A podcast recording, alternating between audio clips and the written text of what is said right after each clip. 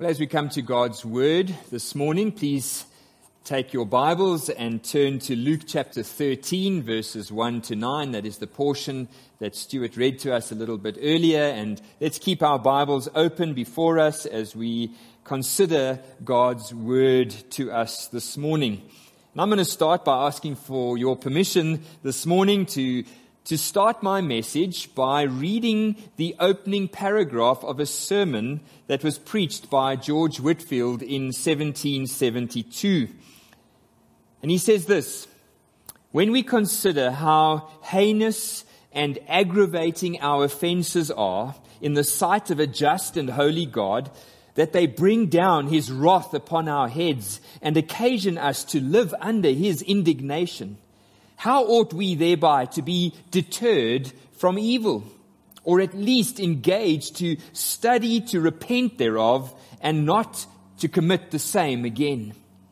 But man is so thoughtless of an eternal state and has so little consideration of the welfare of his immortal soul that he can sin without any thought that he must give an account of his actions at the judgment day or if he at times has any reflection on his behavior, they do not drive him to true repentance.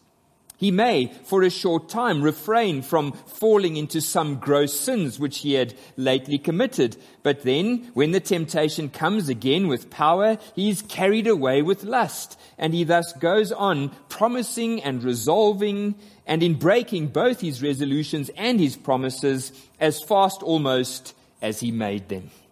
This is highly offensive to God. It is mocking of him. My brethren, when grace is given us to repent truly, we shall turn wholly unto God. And let me beseech you to repent of your sins, for the time is hastening when you will have neither time nor call to repent. There is none in the grave where we are going. But do not be afraid, for God often receives the greatest sinner to mercy through the merits of Christ Jesus. This magnifies the riches of His free grace and should be an encouragement for you who are great and notorious sinners to repent. For He shall have mercy upon you if you, through Christ, return to Him. Reading this sermon of George Whitefield challenged me personally, not only in its content, but in the way he preached on this topic of repentance. And it is no wonder that he was used by God as one of the, the greatest evangelists in church history to bring about one of the most widespread and lasting true revivals in the Great Awakening. You see, George Whitefield did not mince his words. He did not try to, to cloak the, the realities of our sin and our need for repentance in soft platitudes and entertaining stories or to, to hide the truth of the gospel behind a kind of a layer of motivational speeches of self-improvement. No, following on from his introduction, which I've just read, he went on to say that because no word is more mistaken in our understanding as Christians than that of repentance, he says, I will show you, number one, what the nature of true repentance is. Number two, to consider the several parts and causes of repentance. Number three, I'll give you some reasons why repentance is necessary for salvation. And number four, I will exhort you, high and low, rich and poor, one with another, to strive after repentance. And then he went on to preach for over an hour to thousands of people at a time. And God used this preaching of the word in a mighty way to draw sinners to salvation. Well, as I was considering what George Whitefield said, I asked myself the same question. Do we, as Christians in the 21st century, do we really understand this word repentance in the church today? Do we preach and teach repentance as a fundamental part of what it means to become a Christian and to remain a Christian? Are we in any less need 250 years later to understand what God's word says to us about repentance? I don't think so.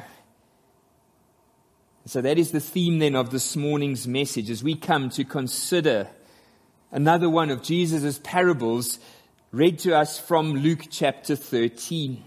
And so based on this portion of scripture before us, I'm going to take my cue from George Whitefield and I'm going to give you the, the structure of our of our sermon, of the message in advance. And we're going to see this morning, number one, the universal need for true repentance. That's verses 1 to 5. Then we're going to see, secondly, God's expectation of repentance in verse 6. Thirdly, God's judgment against unrepentance in verse 7. And then finally, the appeal that now is our season to repent. Verse 8 and 9. So let's start then with the universal need for repentance. Verses 1 to 5. These verses set the scene uh, for the theme of the parable which Jesus is going to tell in verses 6 to 9. And so we, we need to spend a few minutes in these introductory verses before we move on to the parable. Otherwise, we are going to misunderstand uh, both the purpose and the point of the parable. And the, the clear thrust of what Jesus is trying to show us in these verses is that there is a universal need for every individual on the planet to repent.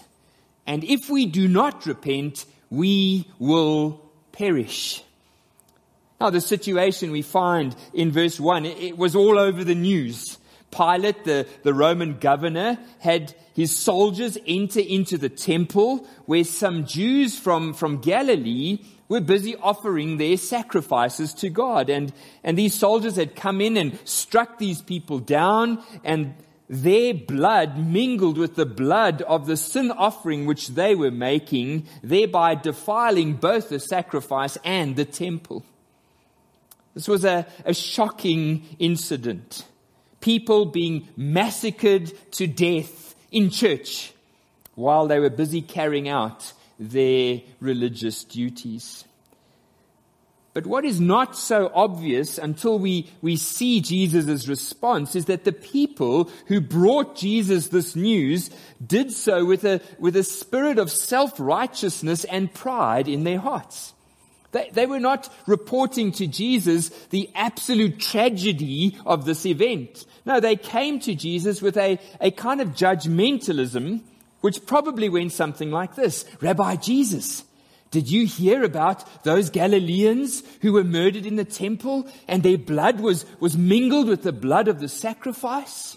They must have done something terrible to bring God's judgment on them in this way.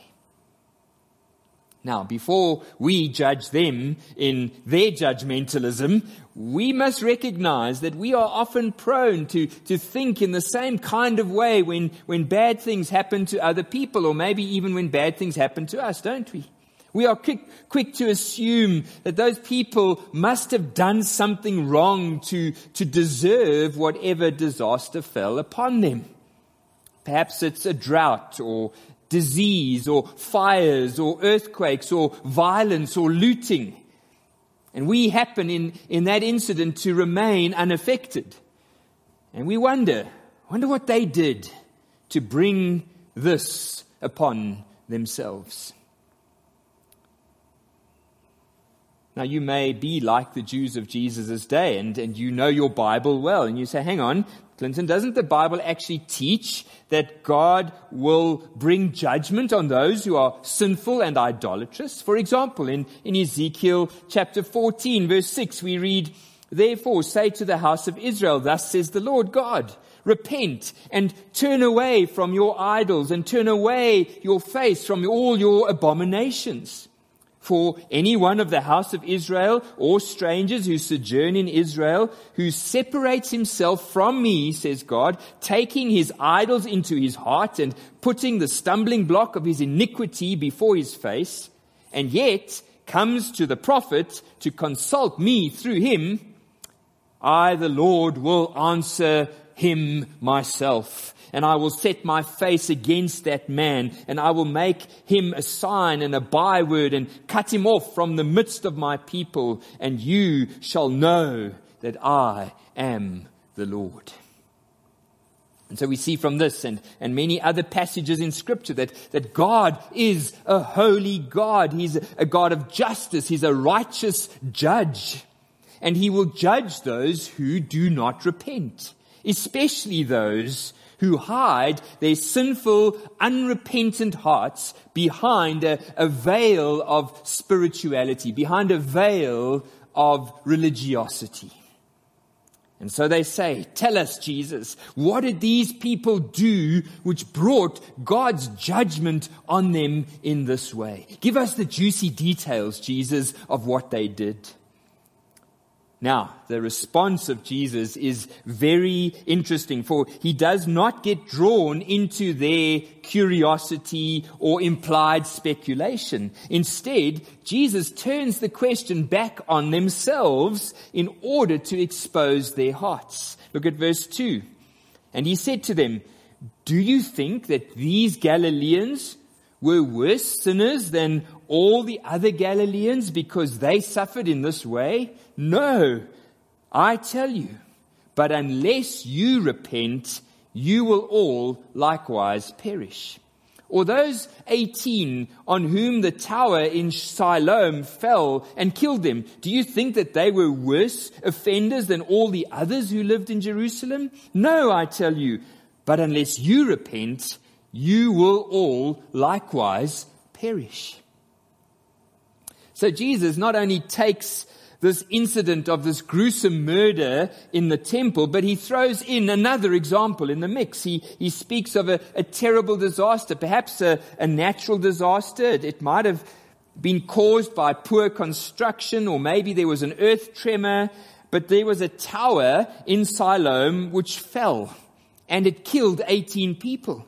And so Jesus asks the same question. Do you think that those 18 people who died when the tower fell, do you think that they were worse sinners than anyone else in Jerusalem, including the people he was speaking to? No, says Jesus. Our job is not to figure out why certain people die so that we can self-righteously look down on them in judgment because we are still alive. As if to imply that, that they were bad, that they deserved that disaster and we are good. No, says Jesus, the wages of sin is death. And so as you see people around you dying, what you need to understand is that unless you repent, you also will perish.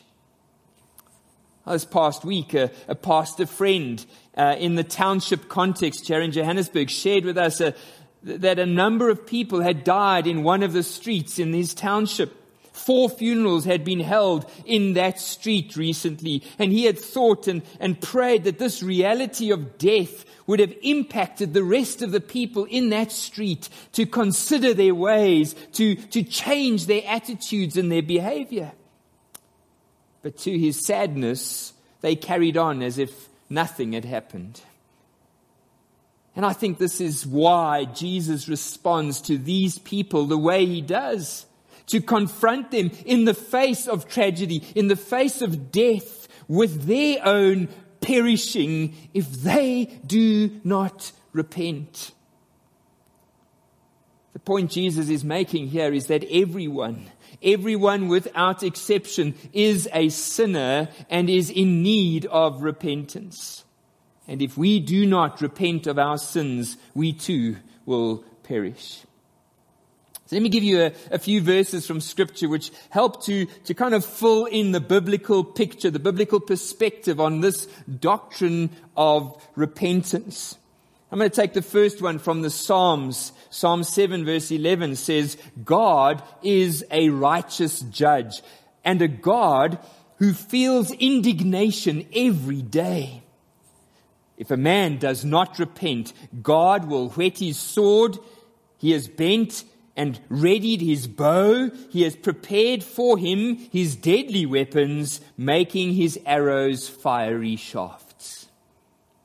Let's move into the New Testament. Matthew chapter 3 verse 1. In those days, John the Baptist came preaching in the wilderness of Judea. And what was his message? Repent, for the kingdom of heaven is at hand. A chapter later, Matthew 4 verse 17. From that time, Jesus began to preach saying, Repent, for the kingdom of heaven is at hand. Matthew 11 verse 20. Then Jesus began to denounce the cities where most of his mighty works had been done. Why? Because they did not repent. Woe to you, Chorazin! Woe to you, Bethsaida! For if the mighty works done in you had been done in Tyre and Sidon, they would have repented long ago in sackcloth and ashes.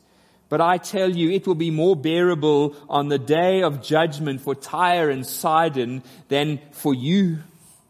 And you, Capernaum, will you be exalted to heaven? You will be brought down to Hades, for if the mighty works done in you had been done in Sodom, it would have remained until this day. But I tell you, it will be more bearable on the day of judgment for the land of Sodom than for you. And we move out of the Gospels into the book of Acts, Acts chapter 2. At Pentecost, Peter said to them, What? Repent and be baptized, every one of you, in the name of Jesus Christ for the forgiveness of your sins, and you will receive the gift of the Holy Spirit. Acts chapter 3 verse 19. Repent therefore and turn back that your sins may be blotted out. And so we could go on.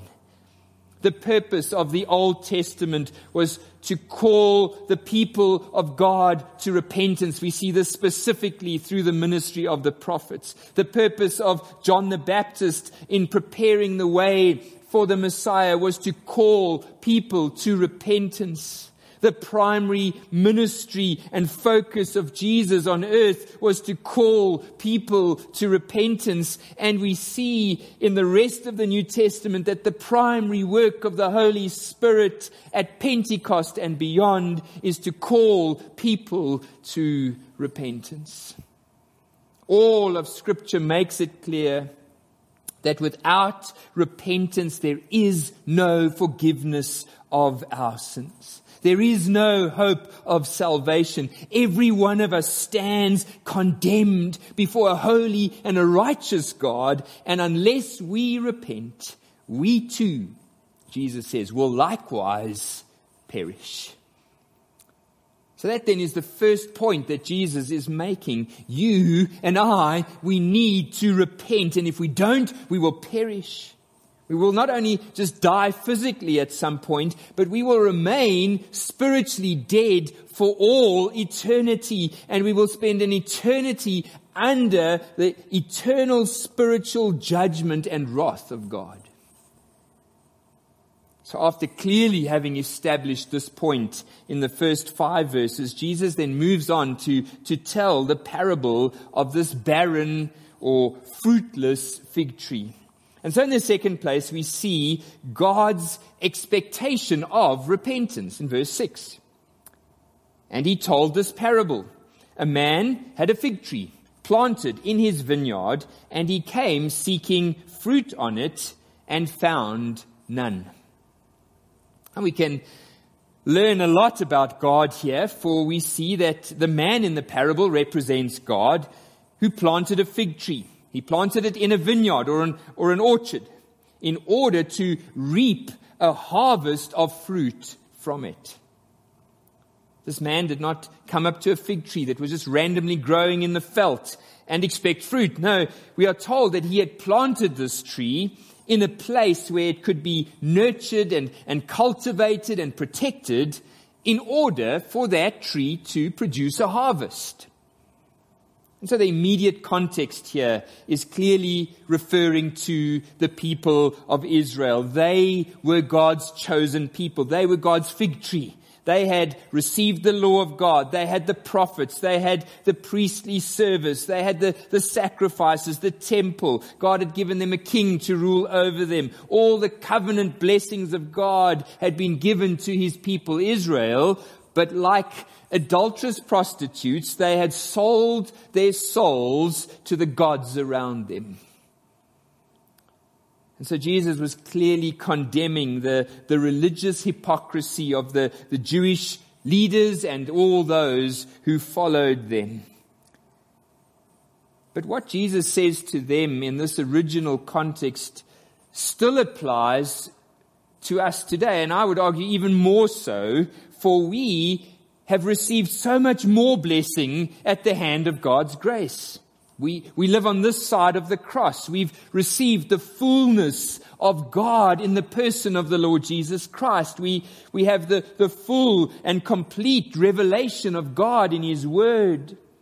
We have the outpouring of the Holy Spirit at Pentecost. We have the freedom of religion in this country. We have many faithful gospel preachers and, and Bible teachers. We have more books which explain the truth about salvation and the gospel than ever before in history. You and I, no matter who we are, where we are, what background we come from, we have to admit, we have to acknowledge today that God has planted us in a vineyard of great freedom and privilege and blessing. We have an incredible access to the truth of the gospel.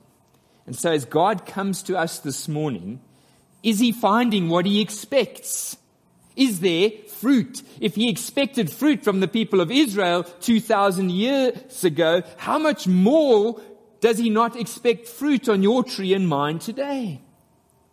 But let's be a bit more specific about this fruit in the context of the parable. Is there the fruit of repentance? Notice too that God is not passive here in, in his expectation. He, he comes. He seeks. God has taken the initiative to, to create us in his image, to, to give us life and breath. And he's planted us in the vineyard of a, of a country which, which gives us freedom of religion. He's planted us in a church where we find ourselves today where, where the gospel is being preached. This is all God's doing. He's, he's caused our lines to fall in pleasant places. So even perhaps if, if you are, are tuning into our online service today because your life seems to be falling apart, even that is God's sovereign grace to you today. You are here, you, you're tuned in, you're watching the video, you're in His vineyard, and He's coming to you today and He's seeking fruit. What does he find on your tree and mine today? Does he find the fruit of repentance? Or as verse 6 says, does he simply find nothing? Well, in the third place, we see God's judgment against unrepentance in, in verse 7. When, when the landowner discovers that this fig tree which he planted and, and he nurtured and he protected for, for some time, three years, the, the normal time that was required for that tree to mature and produce fruit. And when he finds that there is no fruit, he's angry. He's angry and, and he says to the vine dresser, to the, the gardener, look, for three years now, I have come seeking fruit on this fig tree and I find nothing. None. So cut it down. Why should it use up the ground? Now, this is not very popular stuff to preach on today. God's judgment, God's anger, God's wrath, God's hatred of sin. We, we are told these days, oh, you know, that's, that's so Old Testament. We live now in the New Testament era. God is a now, a, He's a God of love. He's a God of grace. He's a God of mercy. Don't, don't talk about judgment. Just rather tell people about Jesus and his love. Well, for starters, God is a God who never changes. God has always been a God of love and mercy and grace. But, but let me ask you this, if that is your thinking this morning, who is telling this parable? Who is telling us about the anger and the imminent judgment of this God of wrath? It is none other than Jesus himself. And I think this is vital today that we perhaps need to reacquaint ourselves with the God of the Bible. Not the God of the Old Testament or the New Testament, but the one God of the whole Bible. He is a holy God. He is a righteous judge. He is the sovereign creator. He is the one who has planted our lives in the vineyard of this world where he has been working out all things for his glory and for our good. And so he is a God who calls us in mercy and grace and love to come to repentance, to come to faith in him alone for salvation. This is the God of the Bible. But as we see from the parable, there comes a time when God's patience with us does end.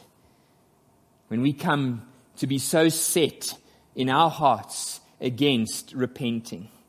And so often we might hear people quoting uh, 2 Peter chapter 3 verse 9 to make the point that, that God does not want anyone to perish. And so they think therefore that that means that God will not judge the sinful.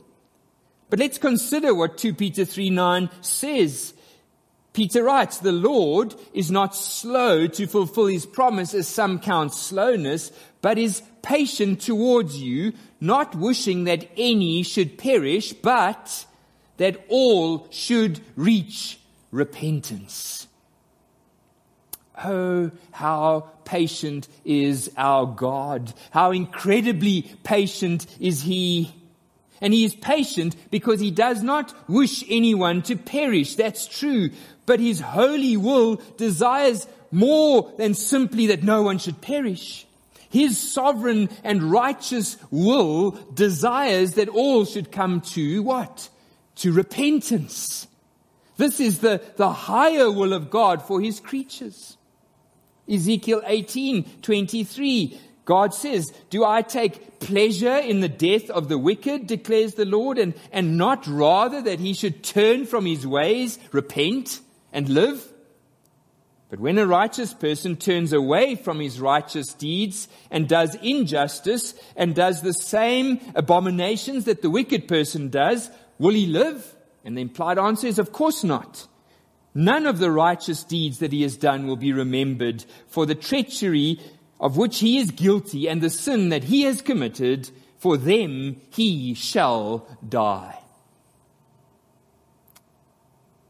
The high and the holy and the perfect will of God requires the repentance of sinners. This is the only way in which God's wrath against us, against our sin can be deflected onto Jesus Christ is when we as sinners repent and put our faith in Jesus Christ for salvation. And so there comes a time in each of our lives where either we repent and we then bear the fruit of that repentance or God's patience runs out and we are cut down. We won't spend more time looking at this today, but, but consider the seriousness of what Jesus says in verse 7. A fig tree in a vineyard which is not bearing fruit. What is it doing? It's wasting space. It's using up the ground for absolutely no purpose. For a fruitless tree has no purpose. What is Jesus saying to us then as God's fruit trees? Planted in his vineyard of grace and, and opportunity right here in Johannesburg or, or wherever you may be. What is Jesus saying to us if we are not bearing the fruit of repentance? Well, we're just wasting space. We have no purpose. And so the time is coming when God will cut us down. So the final thing that I want us to see from this parable then is that now is the season to repent. We see that in verse 8 and 9. The, the vine dresser or the, the gardener in the parable is, is none other than Jesus Christ. And here we see his, his special office of, of priest, of the priestly mediator of his children. We read in verse 8, and he answered the man, Sir, let it alone for this year also, and I'll dig around it and I'll, I'll put on manure, I'll fertilize it. Then if it should bear fruit next year, well and good. But if not, then you can cut it down. So here in the person of Jesus Christ, the, the very one who is telling the story, we see God's divine plan of salvation unfolding. Jesus is telling us all that the only reason that we are still alive and active is because we are being given a final season to repent.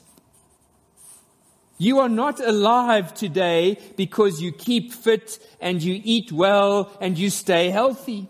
You are not alive today because you are such a nice person. You are not alive today because you do such good deeds to others. You are not even alive today because you've had both your vaccination shots. No, the only reason you and I are still alive today is because God's patience is giving us a last season to repent. Now is the season to repent. Not tomorrow or next year. Not when you're older one day, but now. And I'm so grateful that COVID has reminded us all that we do not know what tomorrow will bring. I wonder how many of those on whom the tower in Siloam fell. Or those who've died of COVID-19 in the past 18 months. How many of them thought that they would worry about getting right with God next week? You see, when we see death all around us, it's a warning from God Himself, which cries out to us, unless you repent, you too will likewise perish. Each one of us is living in this final season of God's grace, God's cultivating, God's pruning and, and fertilizing. But God comes and He expects fruit, the fruit of repentance. And so we are living in this final season of, of Christ's patience. And we are given this final opportunity to repent and to produce the fruit of repentance. Otherwise, we will be cut down. But there is a point, and this parable makes that clear, when God ceases to contend with the hardness and the unrepentance of our hearts. Matthew chapter 12, verse 41 the men of Nineveh will rise up at the judgment with this generation and condemn it, for they repented at the preaching of Jonah, and behold, someone greater than Jonah is here. Acts 17 verse 30, the times of ignorance God overlooked, but now he commands all people everywhere to repent because he has fixed a day on which he will judge the world in righteousness by a man whom he has appointed and he has given assurance to all of this by raising him from the dead. Romans 2 verse 4. Do you presume on the riches and the kindness and the forbearance and the patience of God, not knowing that God's kindness is meant to lead you to repentance. But because of your hard heart and, and your impenitent heart, you are storing up wrath for yourself on the day of wrath when God's righteous judgment will be revealed.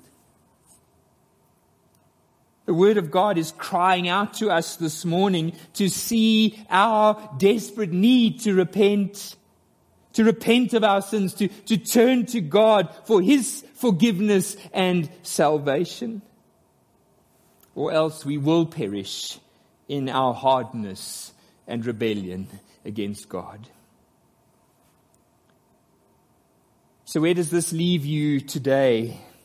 If you call yourself a Christian, if you can confirm that you have repented of your sins and you have trusted in Jesus for salvation, Well, I want you to know that this act of repentance, which brings us into a right relationship with God, is also the ongoing, continuing attitude of our lives by which we continue to walk in that relationship with God.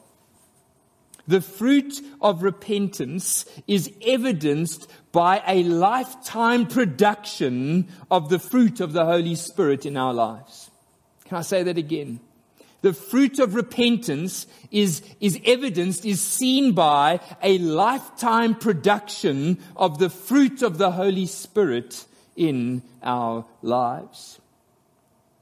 And so if you are honest today to recognize that the, the fruit of the Holy Spirit, as listed for us in Galatians chapter 5, is, is missing, or mostly missing, or largely missing in your life, love, joy, peace, patience, kindness, goodness, gentleness, faithfulness, and self-control, if these things are not yours in increasing abundance, then it may well be that you have never truly repented. So what then, very practically, does it look like to repent? Well, George Whitefield speaks of, of three parts to true repentance. He says there is sorrow, there is hatred, and there is entire forsaking. Paul says in 2 Corinthians 7 verse 9, As it is, I rejoice, not because you were grieved, but because you were grieved into repentance.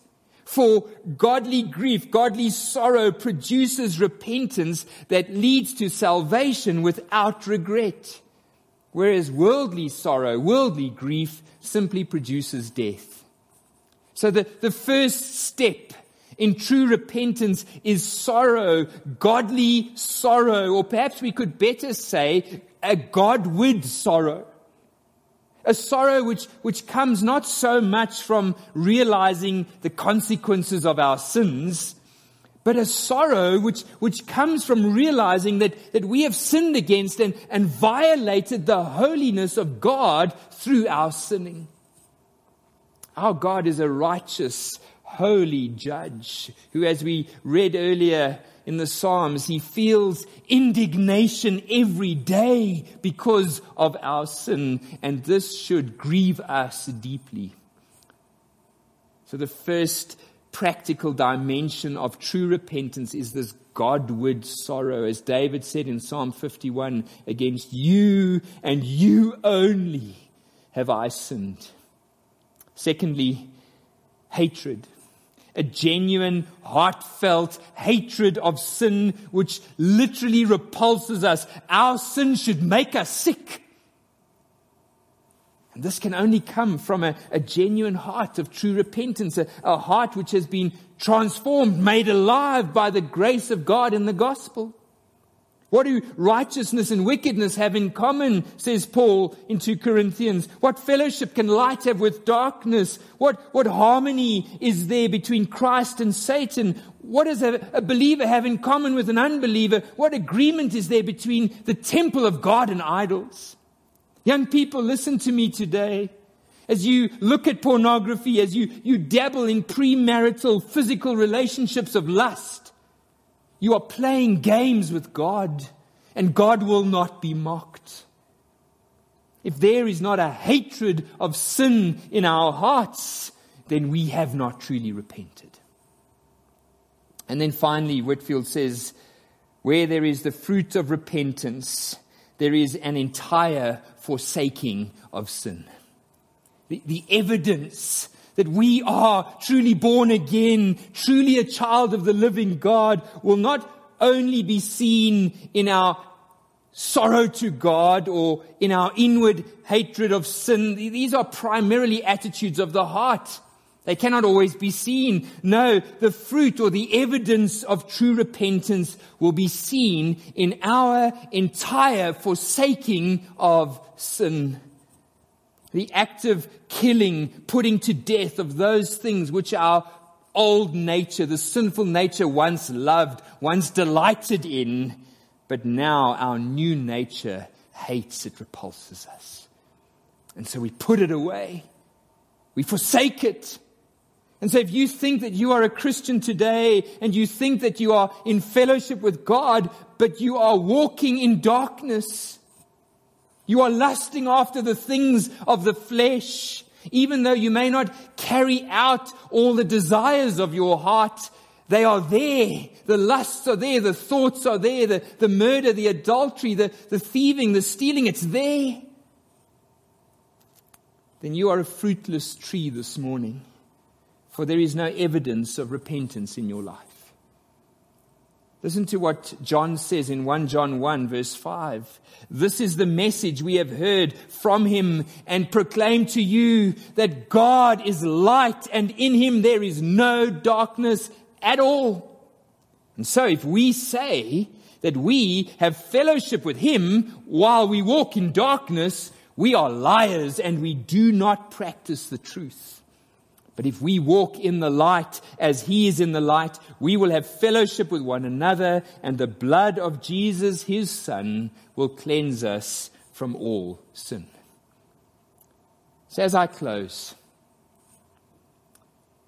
I opened with the words of a sermon from George Whitefield. Let me close with the words from a modern day George Whitefield. His name is Paul Washer, and he says these words.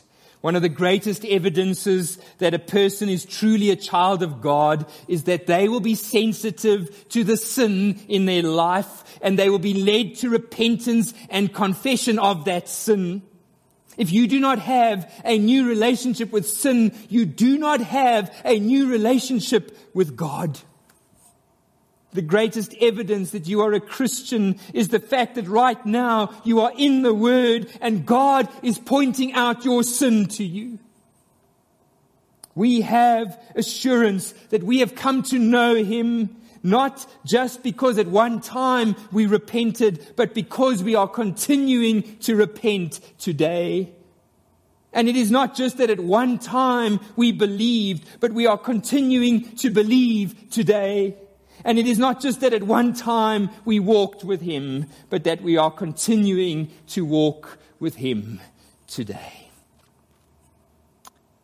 God is calling us to examine ourselves in the light of his word and to see if we are exhibiting the fruit of repentance in our lives.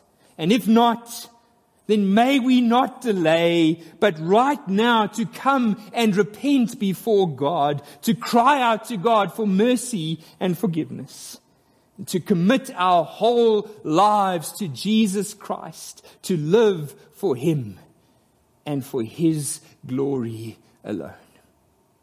Let's come to the Lord in prayer. Our Heavenly Father, we come this morning and we bow the knee of humility and repentance before you. For there is not one of us who has not to some degree or another taken for granted the grace of God to us in the gospel. Who has not in some way played games with you through the entertaining of the sin in our lives. So, Lord, we want to come individually and as couples, as families, and as a church, and we want to repent. Repent of our sin before you. We know, Lord God, that you will not be mocked. And so we ask that you would forgive us our sins as we forgive those who sin against us. Lord, won't you by your Holy Spirit produce in us the fruit of righteousness, the fruit of the Spirit that will be the evidence to all that we truly are children of God. Won't you call us to walk in the light as you are in the light? That we would forsake anything to do with the ways of darkness. That you would reawaken our consciences, reveal to us even the sins that we do not realize we are committed because our hearts and our consciences are so hard. Oh, forgive us, we pray, Lord God. Draw us afresh to yourself. Sharpen our hearts and our minds to understand afresh the grace and the mercy and the love of the gardener, the Lord Jesus Christ, as he is cultivating and nurturing us into repentance. And may you never ever come and find on our tree nothing. But may we grow as your people here at Honey Ridge in the abundant fruit of righteousness, the fruit of repentance. We pray this that you may be glorified, that we may be effective ambassadors of Jesus Christ in Johannesburg and in our country and across the world. For we pray this in Jesus' name. Amen.